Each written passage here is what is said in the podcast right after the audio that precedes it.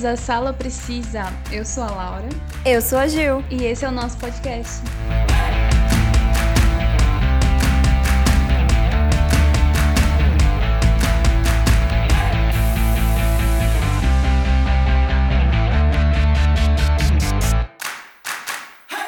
Hoje em dia, sempre que algum filme faz uma boa bilheteria, logo são produzidas várias continuações, né? Uhum. Além de derivados e os famosos prequels. Prequels, ou prelúdio, para quem não sabe, é uma obra que explora uma história anterior a um filme ou série já estabelecida. Normalmente pode contar a história de origem de um personagem ou a origem de um universo ou um evento citado em um filme. Atenção, alguém sumiu. Onde é que está? Ai, Mike Wazowski. Valeu, John! Boa sorte com essas palavras cruzadas. Desculpe, Michael, eu não tinha visto você. Não esquenta não, quando eu tava no ônibus, achei uma moeda. O primeiro filme que eu escolhi para falar sobre prequel é Universidade Monstro. Ele é um filme de 2013 e conta a história dos amigos inseparáveis Mike e Sully, antes de Monstros S.A. Então o filme conta quando eles se conheceram na universidade e que os dois jovens monstros se detestavam. Mike era muito estudioso, mas não muito assustador, e Sully era o cara popular e arrogante. Após um incidente durante um teste, os dois são obrigados a participar da mesma equipe na Olimpíada do Susto, que eu adoro o nome que eles usam, né, que é os Macapa. Como? Os Macapa. A equipe, por sinal, é formada por uma série de monstros desajustados para o desespero de Sully, acostumado a conviver com os caras mais populares da escola. Eu escolhi esse filme porque hum, eu acho que, tipo, depois que ele estreou, né, ele acabou virando meu, meu preferido mais do que Monstros S.A., sabe? Eu já gostava uhum. muito, mas eu amei muito esse filme porque conta a história deles de antes, então mostra. É, não sei se você nunca assistiu, né, Monstros S.A.? Já, Monstros S.A. eu assisti, só não assisti Universidade. então, mas você lembra do Mike, que é aquele verdinho que só tem um olho? Ah, ele é o Mike? Eu achei que era o azul. Não, azul é o Sully. Ah, sei. Então, o Mike, aparece ele no Universidade Monstro, aparece ele pequenininho, tipo, mostra como que ele se apaixonou, né, pelo, pelo departamento de susto lá onde eles trabalham no, no, no filme original, né? Então, uhum. tipo assim, mostra que um dia ele foi numa excursão da escola visitar e, tipo, mostra ele pequenininho. Ai, que fofinho. e ele tem uma vozinha, nossa, mas tão fofa. E, tipo, é, sabe esse amor que a gente tem por é, personagens bebês, tipo Baby Yoda, Sim. Groot. Então, tipo, é o mesmo amor que a gente, que eu, tipo, eu tenho pelo Mike pequenininho, sabe? Aham. Uhum. Eu não sou fã de animação, mas eu vi falando muito bem desse filme, né? Porque é legal. Uhum mostrar é, essas, essa ideia de ter prelúdios de filme, né, para mostrar como uhum. se conheceram, qual foi a origem, né, de cada personagem, de onde eles vieram. É bem interessante. E eu já não sou muito fã de animação, mas Monstros S.A. é um filme que eu achei bem legal. E uhum. talvez eu assista, hein, Laura? Ah, eu recomendo muito. É muito fofo esse filme. O prequel que eu escolhi foi X-Men Primeira Classe, de 2011.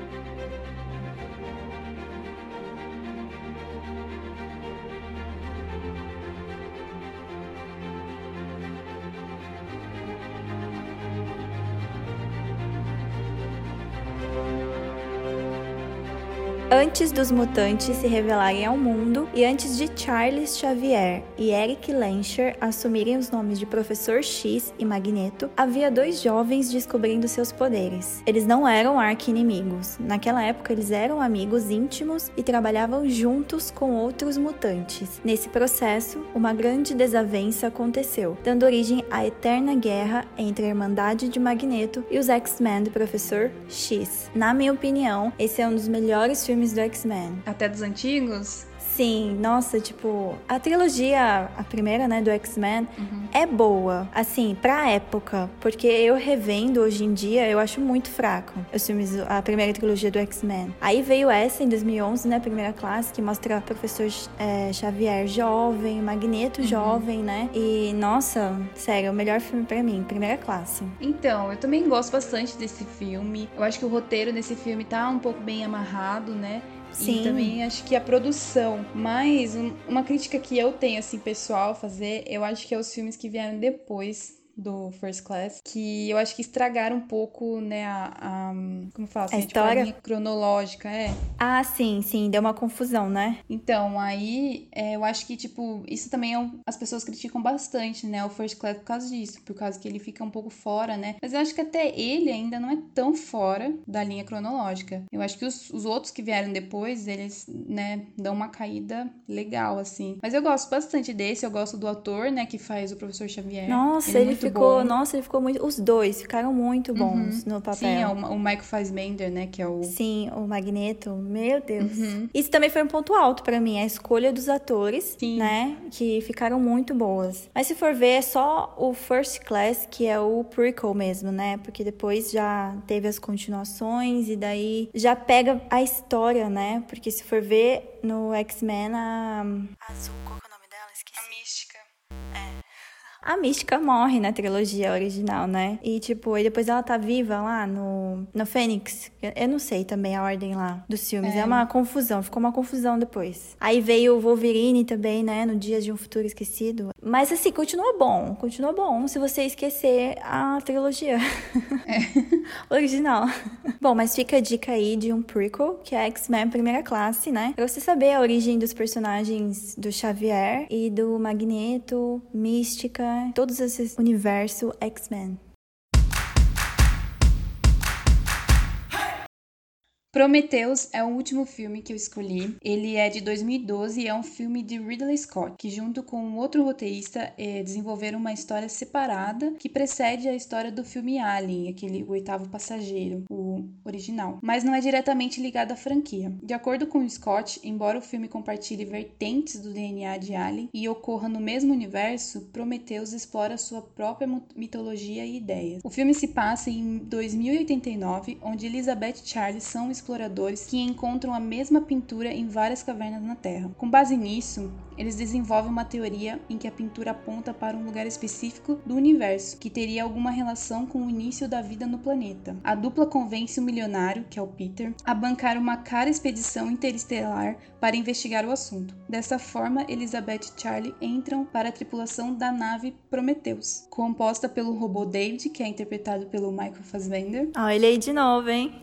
é, e a diretora Meredith, que é interpretada pela Charlize Theron, e o capitão Janik, que é interpretado pelo Idris Elba. Todos com exceção do David, né, que é um robô, hibernam em sono criogênico até que a nave chegue ao objetivo, o que acontece em 2093. Encantados com a descoberta de um novo mundo e a possibilidade de revelarem o segredo da origem da vida na Terra, Elizabeth e Charlie não percebem que o local também é bastante perigoso. Que é a partir daí, né, que quando eles chegam, que começa já a história do Alien o Oitavo Passageiro. Então, assim, eu amo, né, toda essa saga do- dos filmes do Alien, né, porque teve esse original, que é o Oitavo Passageiro, e daí começou a vir outros filmes depois disso, né, e daí o Prometheus, ele meio que conta uma história antes. Só que o Ridley Scott, ele ia fazer um filme totalmente prequel, assim, com o roteiro inteirinho amarrado, Pra ser antes Aham. do, do Alien. Só que começou a vir muita crítica da galera e falando que não ia dar certo isso. Aí então ele fez um roteiro junto com outros, né, roteiristas, como se fosse a história prequel, mas com algumas coisinhas diferentes, entendeu? Mas ele é Sim. considerado um prequel de toda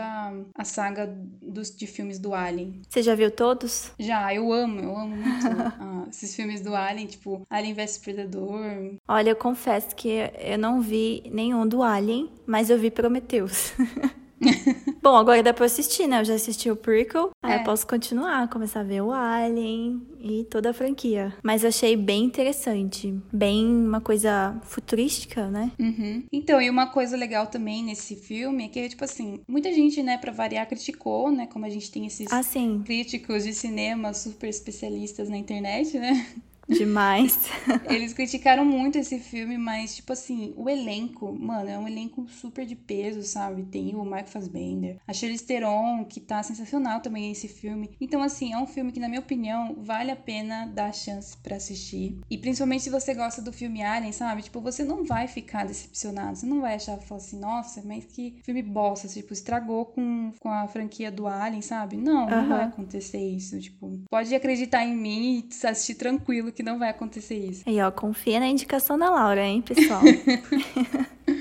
E o último prequel que eu escolhi foi Annabelle, A Criação do Mal, de 2017.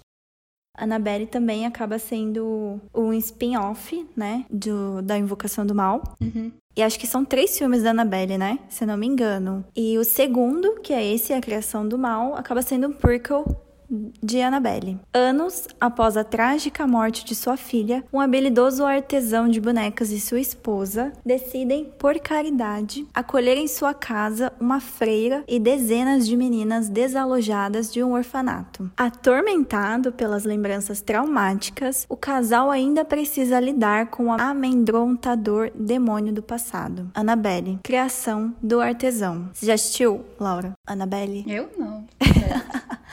Tem medo? Você e suas indicações de filme de terror. Ai, gente, é, acho que já deu pra perceber, né, que eu amo filme de terror. Eu morro de medo, mas eu amo filme de terror. É muito bom. Sempre são filmes que eu nunca vou assistir na minha vida. Filmes de, assim, bonecos, é. serial killer, demônio, fantasma. ah, é muito bom. Tipo, dá muito medo. Realmente, esse é o melhor da trilogia, né? Eu assisti o primeiro. Porque no. Você já assistiu Invocação do Mal? Não, também? Não.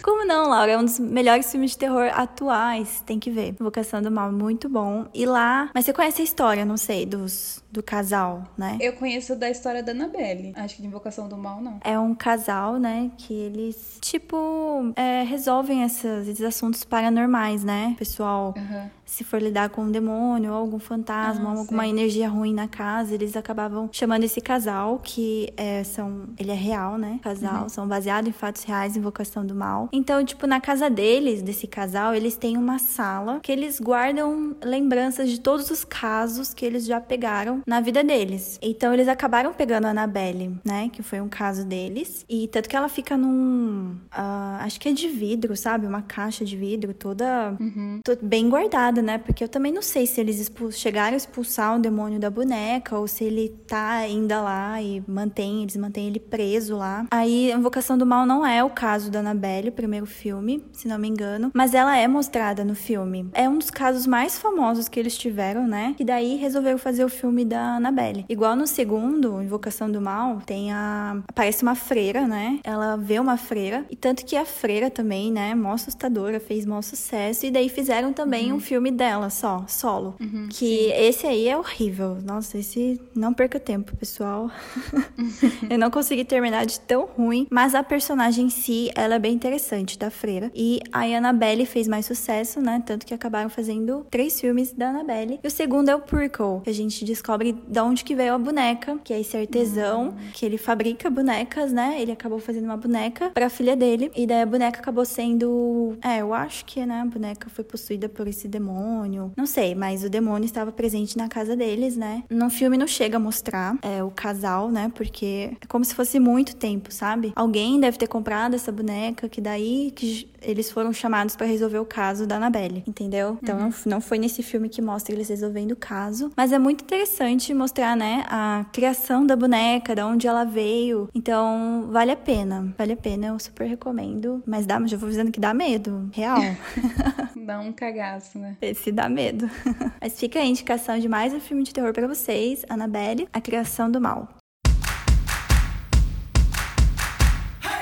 O mais fácil dessa nossa lista é o sequel, nada mais é do que a sequência de um filme de sucesso. Para dar continuidade, vemos o elenco principal dando prosseguimento à história de forma cronológica, mas há também a inserção de novos personagens para ampliar a trama, como por exemplo no caso da saga Harry Potter ou em Velozes Furiosos, né, que a gente conhece os personagens principais no primeiro filme e a partir daí eles começam a inserir novos personagens, mas sempre mantendo a linha cronológica da história, né? Sim, né? Eles fazem o primeiro e depois vão fazendo a continuação, como exemplo uhum. também o Jogos Vorazes, né? Uma franquia uhum. que fez bastante sucesso. E Maze Runner, para quem não conhece também, teve duas sequências, né? O 2 e o 3. Uhum. Então fica a dica aí de alguns sequels. E para falar que eu nunca assisti filme de terror, né? Que eu assisto pouco, eu vou recomendar um sequel que também é uma série de filmes, né, que é Atividade Paranormal, que pra mim é um filme que me dá muito medo. Olha, ah, mas você assistiu, né? Atividade Paranormal. Já assisti todos. Olha só, você assistiu todos, nem eu assisti todos Atividade Paranormal. mas realmente, esse teve vários. Tem até em Tóquio. É verdade. Spin-off é uma espécie de subproduto, um filme ou uma série derivada de outro o que acontece é que, algumas situações, após a resposta do público, um personagem de apoio rouba a cena e se torna tão popular que garante uma produção para si próprio. E o primeiro spin-off que eu escolhi, que também há controvérsias se é spin-off e prequel, porque cabe nos dois, né? Uhum. Animais Fantásticos e Onde Habitam, de 2016.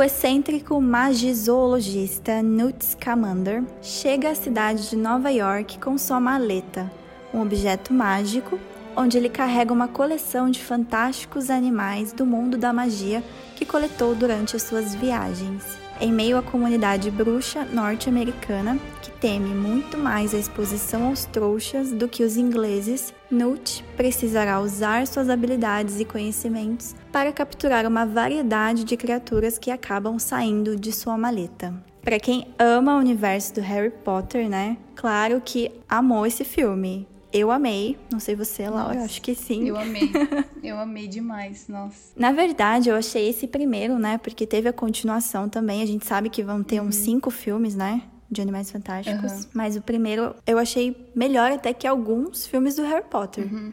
Sim, na minha eu opinião. Também, eu também. Sério, porque não sei, esse foi o personagem que o Ed ficou assim. Uhum. Ele é Newt Scamander. Se eu ler Newt Scamander em algum lugar, tipo, já imagino ele. Uhum. Entendeu? Ele, sei lá, ficou muito bom no papel. Tudo, né, ficou muito bom. E é muito interessante a gente ver, né, anos antes do Harry Potter e quando eles citam Hogwarts, né? Uhum. Porque o Newt estudou em Hogwarts também. Sim. E quando a gente tá assistindo Harry Potter, a gente vê em um dos filmes, né, o Harry usando o livro do Newt Scamander, que ele ainda tava para escrever nesse primeiro filme que a gente assiste do Animais Fantásticos. Então a gente vê sobre ele, né, a gente lê sobre ele também nos, na, nos livros do Harry Potter, mas a gente nunca viu, a gente nunca tinha visto a cara dele. E daí é muito legal, né, tipo, poder ver a história de quem escreveu o livro sobre os animais fantásticos que o Harry usa na escola. Sim, né? Porque todas as criaturas que aparecem lá, e daí uhum. a gente vê que o Newt acabou escrevendo o livro falando sobre todas essas criaturas, né? Uhum. Exóticas que ele acabou encontrando. E não sei, é um filme. É. Nossa, nem sei explicar. É muito bom, vale muito a pena. Todas as criaturas, né?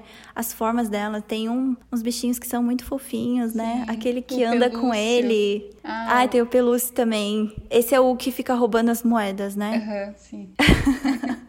Ele adora joias, né? Essas coisas. É. Assim, a trilha sonora Nossa, também muito, muito mágico, né? E apesar de não ter a história do Voldemort, porque isso foi antes dele, né? Uhum. Ah, antes do Voldemort existir. Mas é interessante também a gente ver o Grindelwald, né? Uhum. Que ele acaba sendo o vilão no segundo filme. Eu não, não lembro se ele aparece no primeiro, mas acho que não, né? Uhum. Aparece? Sim, no ele- final, né? Ele aparece o filme inteiro disfarçado, né? Ele tá com outra aparência porque ele fica tomando lá a poção polissuco, alguma coisa assim. Ah, é verdade. No final ele aparece, né? Descobre que é ele. É muito interessante, porque quem lê os livros do Harry Potter sabe que é, a história do Dumbledore tem muito a ver com o Grindelwald no passado, né? Que os dois lutavam para conseguir a- as relíquias da morte, a varinha das varinhas, né? Sim. Na verdade, eles eram amigos, né? Eles juntos queriam ser um- os maiores bruxos, os bruxos mais poderosos de todos. E muito interessante ver, não sei se vão abordar no Animais Fantásticos essa parte do dessa briga entre o Dumbledore e o Grindelwald. Eu acho que seria muito interessante, porque a gente só fica sabendo disso no último livro do Harry Potter, né? As Relíquias da Morte, que o Harry quer saber mais sobre o passado do Dumbledore, né? A gente vai descobrindo coisas do passado dele e a gente não imaginava que, né, o Dumbledore um dia era amigo do, de um bruxo que, né, não era, assim, uma boa pessoa, né, o Grindelwald. E, enfim, tô ansiosa pelas continuações, ainda mais agora que a gente teve a notícia esses dias, né, que o... Pra quem não sabe, o Grindelwald é interpretado pelo ator Johnny Depp.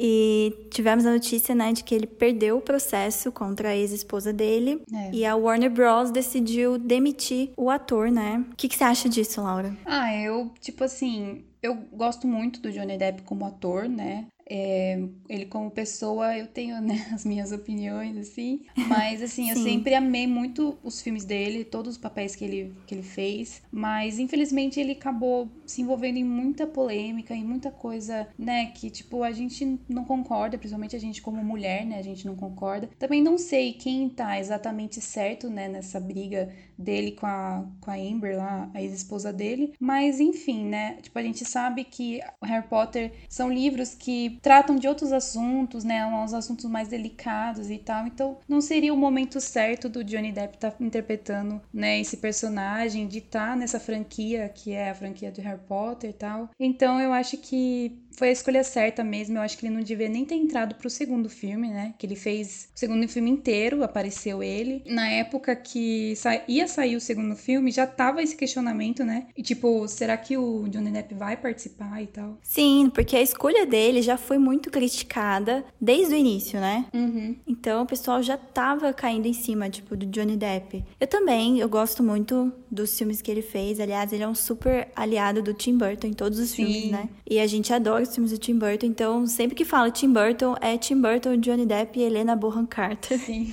É sempre o trio. Mas, infelizmente, é, a vida pessoal de um ator é, leva muito em conta, né? A sua carreira também. Então, a- você sempre tá exposto ali a tudo. Então, você tem que, não sei, você tem que ter muito cuidado com a sua vida pessoal, né? Deve ser muito difícil, mas a sua vida pessoal tá exposta de qualquer forma. E com certeza isso vai influenciar na sua carreira. E, infelizmente, acabou influenciando a carreira do Johnny Depp. E foi o que aquela pergunta que você me fez, né? Não lembro se foi pergunta ou afirmação. Que eu concordo que eu acho que agora realmente é o momento que a carreira dele tá acabando, Uhum. É. né? A carreira profissional de Johnny Depp talvez esteja chegando ao fim. Sim. Mas não sei se foi fãs ou os boatos, né, do novo ator para interpretar o Grindelwald, que é o ator do Hannibal. Então, que tava rolando boato de que seria o Mads Mikkelsen, né? Que é o ator que interpretou Hannibal. Ah, eu gostei bastante. Se realmente for verdade isso, eu acho que ele vai ficar Aham. muito bom no papel, de verdade. Porque realmente eu achei que o Grindelwald, que ia ser retratado no Animais Fantásticos, seria um pouco mais jovem Sim. do que o Johnny Depp, né? Porque colocaram ele já como bem velho. E Aham. isso- por isso que eu fiquei até na dúvida se vai pegar essa parte do Dumbledore com o Grindelwald, né? Porque eu não lembro também se eles eram jovens na época que aconteceu toda a história. Uhum. Mas fica aí a dica do spin-off Animais Fantásticos e Onde Habitam. Rogue One, uma história Star Wars de 2016, foi o primeiro spin-off do universo Star Wars, que se situa depois da trilogia prequel e um pouco antes da trilogia clássica. Jean Erso foi afastada de seu pai, Galen, que é interpretado pelo Mads Mikkelsen, Olha só, ele tá aí também. é, ainda criança. E devido à exigência do diretor Krennic que ele trabalhasse na construção da arma mais poderosa do Império, a Estrela da Morte, criada por Saw Gerrera. Ela teve que aprender a sobreviver por conta própria até completar 16 anos. Aí já adulta, Jean é resgatada da prisão pela Aliança Rebelde, que deseja ter acesso a uma mensagem enviada por seu pai, a Saw Gerrera. Com a promessa de liberdade ao término da missão, ela aceita trabalhar ao lado do Capitão Cassian e do robô K2SO. Você já assistiu esse filme? Claro, esse filme é maravilhoso. Não sei você, mas eu adorei. Então, eu lembro que esse filme, ele passou um ano depois do primeiro filme lá da trilogia nova, né, do 7. E, tipo, a gente já tava naquela, né, tipo, empolgação de que tinha sido o filme 7. E daí a gente ficou sabendo dessa história, porque o que acontece? Nessa história, ela conta antes daquela primeira cena do filme clássico, sabe? Do 4, que é onde a Leia, é, a gente ainda não sabe que ela é a Leia, né? Mas ela tá colocando os dados, é, não sei se é dados ou segredos de como destruiu a Estrela da Morte, ela tá colocando dentro do R2D2, sabe? Uhum. Essa cena clássica. Então, a gente não sabe nada de como como que aquela aquele tipo disquete, é um negócio assim, como que aquele disquete chegou até a Leia, entendeu? Então a gente vê em Rogue One como que aconteceu isso, e, tipo, meu, foi muito legal ter assistido esse filme. É legal ver essa parte, tipo, que o, o, o disquete, tipo, passou por toda essa história de que foi o pai da Jean Erso que deixou para ela, né, os segredos de como destruir a Estrela da Morte, que era a obra dele, que ele que tinha construído. Então só ele sabia como destruir, porque ele tinha meio que deixado uma, uma... ele tinha deixado tipo um gatilho pronto assim na Estrela da Morte. Uma falha. Seria uma falha. É uma falha, isso. Porque ele sabia que um dia alguém ia conseguir destruir, tipo, ele tinha esperança, né, que um dia alguém ia conseguir destruir a Estrela da Morte. Então, porque ele foi obrigado a construir, né? Ele não queria, ele tentou fugir, mas não, não deu muito certo. Então, tipo, foi muito legal, sabe, ver essa parte, tipo, no cinema e a produção do filme também tá muito bonita, o visual, assim, sabe? E não é no final que aparece entregando pra Leia? Sim. Nossa, essa cena foi muito boa. Porque, tipo, faz toda a conexão com o filme, né? Você tá assistindo uhum. lá e você pensa, nossa, mas o que que, né, o que que isso vai mudar na história do Star Wars? Daí você vê que tudo faz sentido, né? E tudo se encaixa. E o segundo spin-off que eu escolhi foi Bumblebee, de 2018.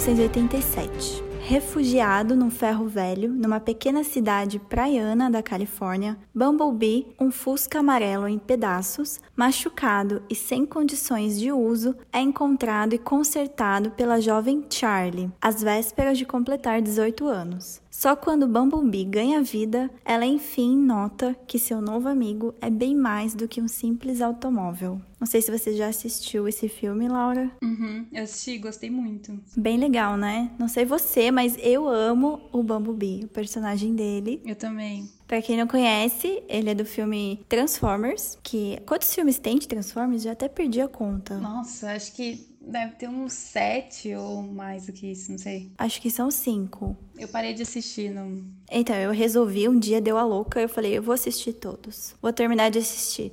Porque para mim, Transformers é só o primeiro filme. Não precisava Sim, de mais nenhum depois desse. Não, até tudo bem ter. Ah, sei lá, para mim não precisava. Para mim tava o primeiro ali, porque o primeiro para mim, não sei, é zero defeitos, é porque eu amo. Uhum. Eu amo o Optimus Prime. Eu acho incrível aqueles robôs, o Bumblebee, todos. E toda a história em si, sabe? Eu, e eu, eu gostava muito do ator do Shia, né? Que fez o uhum. filme. Ele também deu uma sumida aí, né? Dos Sim. filmes. Mas adorava ele no papel. Dava muita risada com ele também. ele é bem loucão, né? As situações que ele passava com, com o carro dele, né? Que ligava o som do nada. E sempre colocava uhum. música romântica quando ele tava com a menina lá que ele gostava, né? E daí. Mas nossa, é essa história do Transformers do primeiro filme é muito bom. O Michael Bay fez um ótimo trabalho nesse filme. Aí o segundo decaiu, aí o terceiro uhum. decaiu mais ainda. Aí o quarto já mudaram total de personagens, né? Eu acho que foi Sim. a partir do, do quarto que entrou o o outro cara, né? Não era mais o Shia. Sim, que é um cara bem mais velho, né? Sim. Não chegou a assistir os filmes com ele, né? Assisti, acho que só o primeiro que aparece. É. Eu acho que o quarto é a Era da Extinção, não? Putz, eu não lembro. Eu não lembro também.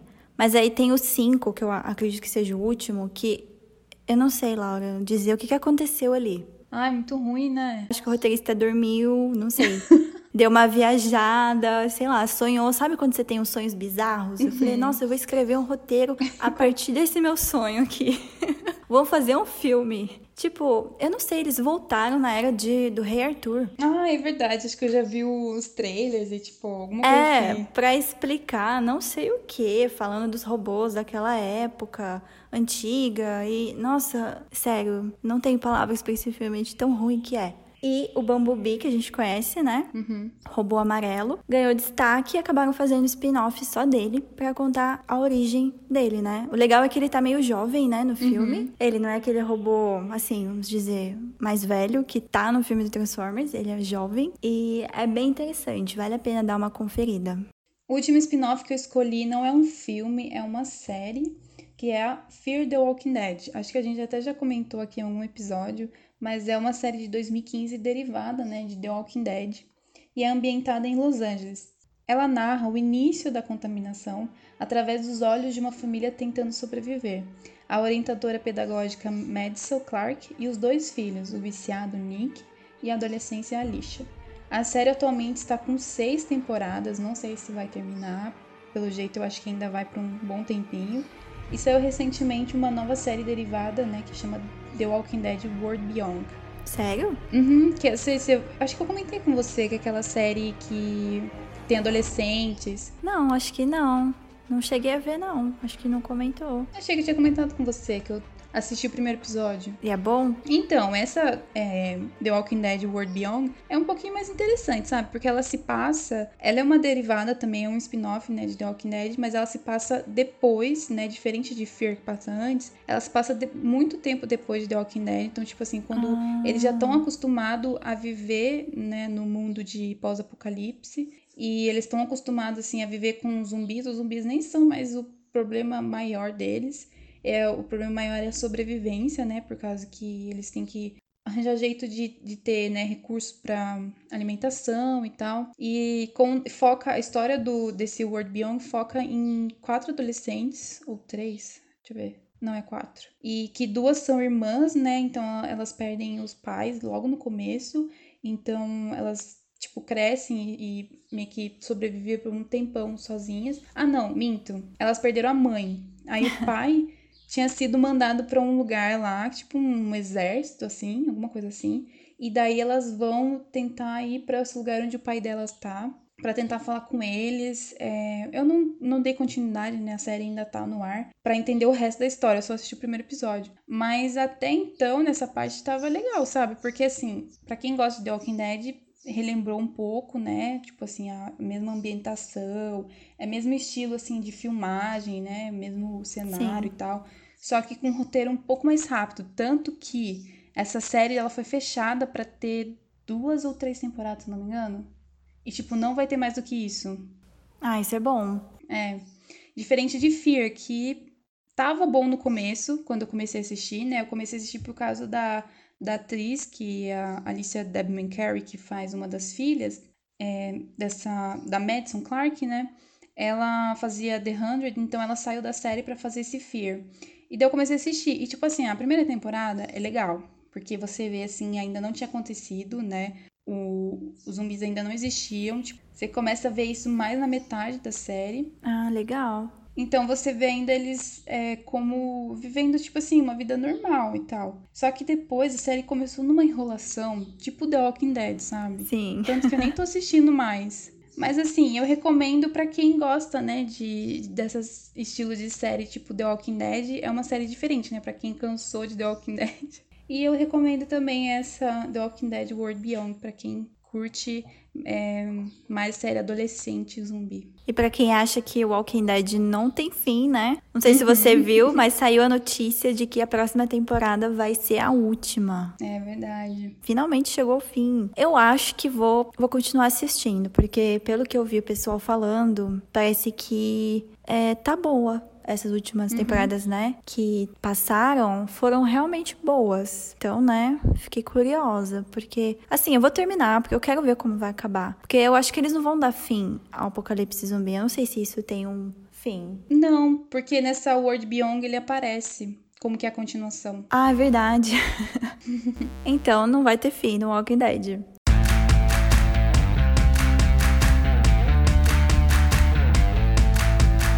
Bom, e nesse episódio a gente fechou a explicação desses termos estrangeiros que são muito usados para TV e no cinema também hoje em dia, né? Que foi reboot, remake, prequel, sequel spin-off. Espero que vocês tenham gostado dessas nossas dicas. Não deixe de seguir a gente nas redes sociais. Nosso Instagram é Arroba Sala Precisa Podcast. Segue a gente lá que tem muitas dicas de filmes, séries e conteúdo original. Sala Precisa. E também playlists. E até a próxima!